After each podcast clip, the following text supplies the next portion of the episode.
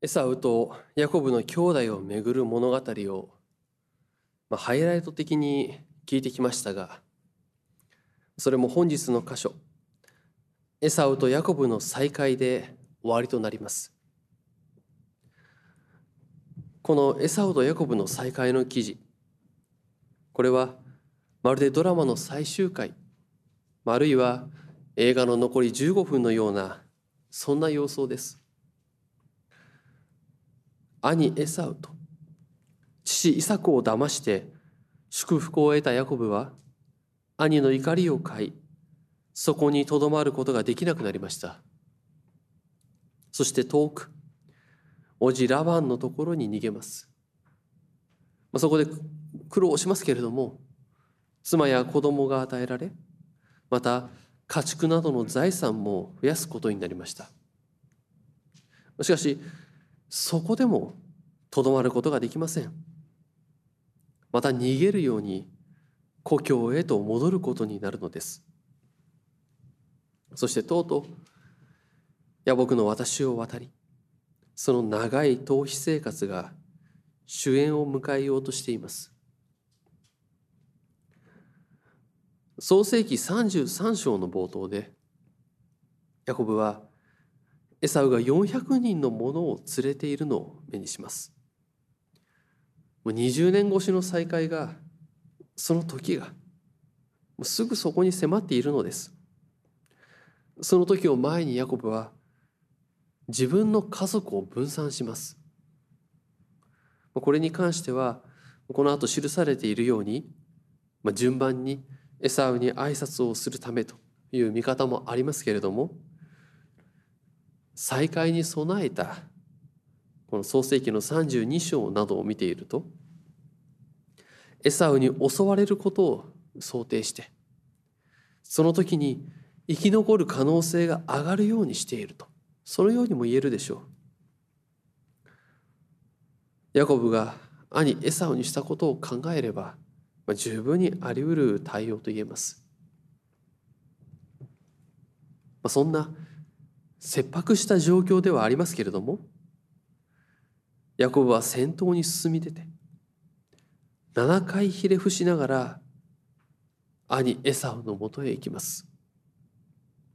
もう自分の思いや姿勢というものが見て分かるようにしていくのです。でこれに対してエサウは走ってきて弟ヤコブを迎えます抱きしめ首を抱えて口づけをし共に泣いたと。創創世記に記してあるようにヤコブとの再会を果たすのです。もう20年越しの感動的な再会シーンと。そう言ってよいでしょう。ヤコブの心配と反してエサウはこの再会を大いに喜んでいるのです。ここには憎しみや怒りといったものを見ることはできません。弟の帰りを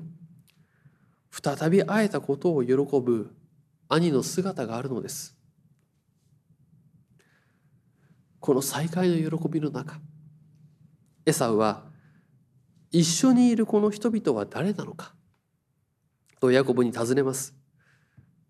まあ、一人で出て行ったヤコブそれが多くの人々と一緒に帰ってきた。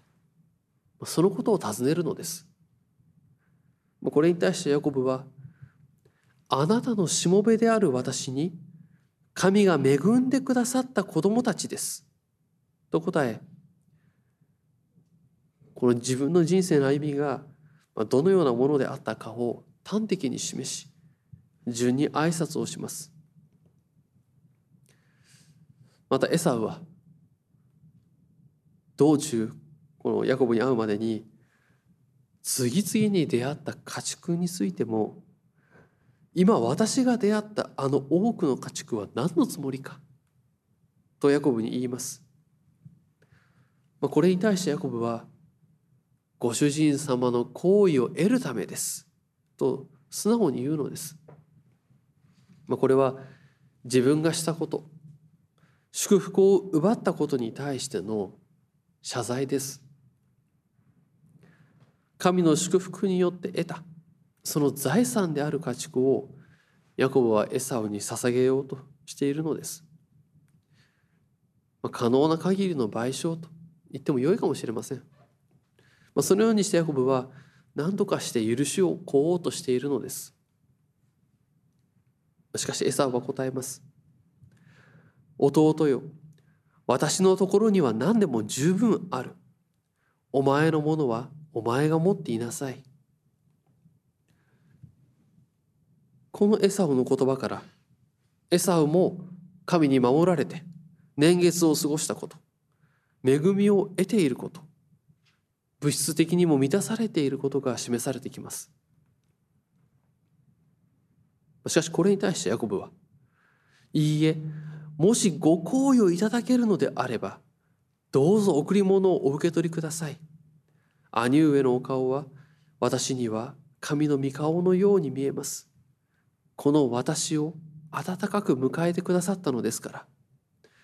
どうか持参しました贈り物をお納めください。神が私に恵みをお与えになったので私は何でも持っていますから、まあ、そのようにしきりに進めエサウが受け取るようにしていくのです、まあ、そしてエサウは、まあ、まだここは道中ですからここから共に行くということをヤコブに申し出ていきます。しかしヤコブはこれを丁重に辞退するのです。ご主人様ご存知のように子供たちはか弱く私も羊や牛の子に乳を飲ませる世話をしなければなりません。群れは一日でも無理に追い立てると皆死んでしまいます。どうかご主人様しもべにお構いなく先にお進みください。私はここにいる家畜や子供たちの歩みに合わせてゆっくり進みセールのご主人様のもとへ参りましょう。この言葉を受けてヤコブがまあ失礼エサウがならば、まあ、ご英訳になるであろうそういったものをつけようと、まあ、何が残していこうとそう、まあ、ヤコブに申します申し出を、まあ、していきますけれども、まあ、それもヤコブはいいえ、それには及びません。ご好意だけで十分ですと。そう丁寧に断りを入れていくのです。まあ、そしてその後には、エサウはセイルへの道を書いていったが、ヤコブはスコートへ行ったということが記されてきます。このようにあらゆる申し出を辞退し異なる道を行くヤコブに対してこれは保身のためにこのようにしているのではないだろうかということがよく言われます。つまりエサウが本当にヤコブのことを許したのかはわからないと。エサウにのこのことついていったのではいつか仕返しをされるのではないか、まあ、というようなことです。まあ、もちろんその可能性も否定はできません。まあしかしそこまで疑ってかからなくてもよいように思うのです。エサウはヤコブを始末しようと思えばもうその場で始末していることでしょう。もう400人を連れていますからやろうと思ったらやれたはずです。また出会った時再会した時に走り寄ってきてもう抱えて共に泣くということをするかというふうに思うわけです。またヤコブにとってはその言葉にもあったようにエサウの許しかつて裏切ってしまった兄に受け入れてもらうということが一番重要でした。そのためにできる限りのことをヤコブはしているわけですけれどもそしていざエサウとの再会によってこのヤコブの願いというものを果たされていくわけです。だからこそこういったことを考えるとこの家畜の贈り物のやり取りや14節の「セールのご主人様のもとへ参りましょう」という挨拶そして、まあ、エサウが何人かその道のりのために残していこうという申し出そういったやり取りは一種、まあ、儀礼的とも言えるやり取りであったのではないかと言えるのです。もうお互いにそうはならないということを分かった上でお互い全て承知の上で言葉を交わしていたと思うわけです。この物語はエサウとヤコブの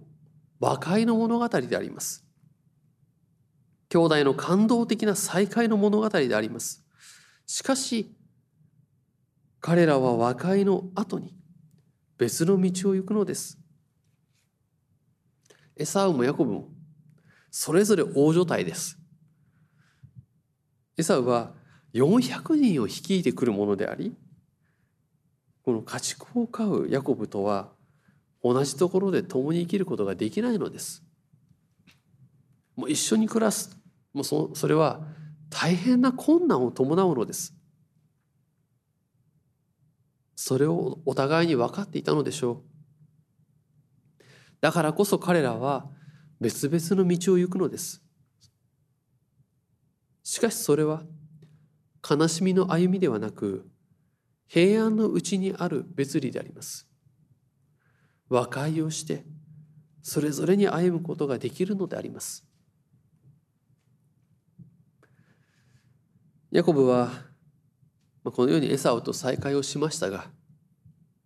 これは単に兄弟の20年ぶりの再会にとどまりません。エサウとの再会に際してヤコブは自分の過去あるいは過去の罪それらに再会することになります。これは主にまあ32章で色濃く出ていましたがヤコブは自らの過去の歩みと対峙してその罪と格闘することになるのです。まあ、それは神が伴ってくださる格闘でありますがそれを経てヤコブはエサウの前に懺悔し許しを請うのです。そしてエサウはその行動をもって許しを示しました。まあ、こうして20年ぶりの和解が与えられるのです。これはこの先の平安のうちの別離というものには欠かすことができないものです。でこのことはエサウとは異なる道を行くヤコブのその後を見るとよく分かってきます明らかになってくるものがありますヤコブはシケムで土地を買ってそこに祭壇を建てエルエロエイスラエルということを、まあ、聖書は創世記は記していますけれどもこのエルエロエイスラエル。これは神イスラエルの神という意味の言葉です。ヤコブはこのエサウとの再会そして和解。その先にある別れ。この歩みをした先に神を礼拝する祭壇を建てるのです。ヤコブはエサウとの和解と別れに際して改めて自分の歩みを振り返ったことでしょう。ヤコブはエサウから逃げ家を離れていくときにベテルで神の見つかいが地から天まで達する階段を登ったり下ったりするのを見ています。ヤコブのはしごと言われる創世紀28章の場面です。よく天使のはしごですとかヤコブのはしごと言われるもう雲の切れ間から太陽の光が差つ現象白明光線と言われますけれどもその現象の俗称は、天使のはしごとかヤコブのはしごと言われますけどそれはこの創世記の28章の場面から来ています。でこの光景は美しいものです。画家であればレンブラントがよく好んでいたと言われていますけれども、まあ、日本でもこの文豪をはじめ多くの人に人気のある光景です。きっとヤコブはその出来事をエサウと別れていく中で思い起こしたことでしょう。その時に主が言われた言葉を実感を持って味わい深く思い返したのではないかと思うのです。創世紀28章に次のようにありました。私は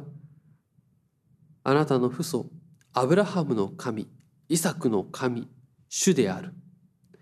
あなたが今横たわっているこの土地を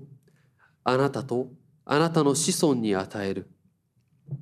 あなたの子孫は大地の砂粒のように多くなり西へ東へ北へ南へと広がっていくであろう。地上の士族はすべてあなたとあなたの子孫によって祝福に入る。見よ。私はあなたと共にいるあなたがどこへ行っても私はあなたを守り必ずこの土地に連れ帰る。私はあなたに約束したことを果たすまで決して見捨てない。罪を犯す。そんな自分を見捨てることなく、守り導いてくださっている神がいる。神は約束を守って、その神によって恵みを得て、エサウと和解することができた。ヤコブはこの事実とともに神の祭壇を築くのです。ヤコブの感謝と信仰がここに表されています。さて、このような創世記の御言葉を受けて、改めて自らを振り返るとき、私たちはどうでしょうか？許すことができるでしょうか？また許しを請うことができるでしょうか？どちらの側であっても簡単なことではありません。基本的に許すということはこの被害者がその受けたもの損失を損失として受け入れる自分が痛むことを受け入れるということになりますもちろん何らかの受けた損害に対して賠償のようなものがある場合もあります。ですがその場合にはその損失の補填を受け入れるということになるでしょう。しかしこれが難しいのです。仮に何らかの損害があってそれが補填されたとしてもあるいは客観的に見て損失を上回るものがあったとしても気持ちの問題が収まらないということは多々あります。しかもじゃあどう対処したらいいかそれは本人も分かっていないことがほとんどです。そして一番難しいのは許した後でしょう。謝罪や賠償が済んだ。もう許した。そうなったらもうそれ以上そのことに関していわゆる被害者が加害者を責めてはいけません。もし一度区切りがついて許したとなったのにそれを蒸し返してしまうのであれば今度は問題が変わってきます。もしそんなことをすればもうその許すというところまでにすでに交わされた謝罪や賠償許しといったものの意味がなくなってきますもう全くないと言ってもよいそして何より許した側が不誠実でその言葉や約束を裏切ることになって、まあ、許した側が、まあ、いわゆる新たな加害者となっていくのです。そこにはもうこの以前まであったちょっとこの言葉もどうかと思いますけれどもいわゆる加害者と被害者のようなそういった関係や構図はありません。もうそうなってしまったらこの立場がお互い入れ替わってぐるぐるぐるぐるやっていけばもうその先には泥沼しか待っていないことでしょう。しかし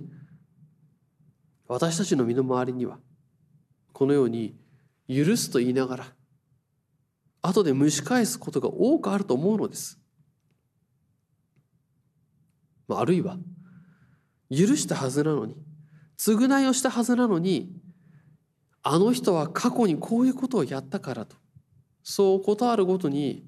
もう済んだことを文字出すということもあります。このようにして許しの基本となる筋を曲げてしまっては人が共に生きるのは難しいでしょう。いやちょっと見方を変えてみるとこういった弱さがあるからこそ私たちは傷つけ痛みアレッサンでいるとも言えます本当の意味では許せない人間その悲しさがあるのですしかも往々にして他人のそのような姿は目につきついて、まあ、分かるものでありますけれどもそれが自分の姿となるとなかなか気づくことができません。許しということを分かって実践する難しさを思います。まあ、そもそもこの許しというものは自分が許されているそのことを知らなければできないのかもしれません。言い換えれば自分が許されたそのことを本当に知っていく時私たちは他者をも本当の意味で許していくことができるようにされるのではないでしょうか。聖書は私たちに許しが与えられるということを宣言します。御子イエス・キリストが私たちの罪をあがなうために世に来て十字架にかかって復活されたことを証しします。この聖書の語る良き知らせを自分の事柄として聞いて自分が主の十字架によって許されているということを本当に受け止めていくときに私たちも隣人を許す一歩を進めることができるようにされていくのです。今日は終末手術と言われる手術です。教会歴の一番最後の手術であります。この一年の間にいただいたその恵みを覚え感謝しましょう。そしてエペソの信徒への手紙で互いに親切にし憐れみの心で接し神がキリストによってあなた方を許してくださったように許し合いなさい。あなた方は神に愛されている子供ですから、神に習うものとなりなさい。キリストが私たちを愛して、ご自分を香りの良い供え物、つまり、生贄として私たちのために神に捧げてくださったように、あなた方も愛によって歩みなさいと。そう進められている歩みをなすことができるよう祈りましょう。そして次の手術から始まる新しい教会歴の歩み対抗説の歩みに主の導きと助けを祈りましょう。ともどもに主の恵みに感謝し主に従う歩みが与えられますよう祈りを合わせてまいりたいと願います。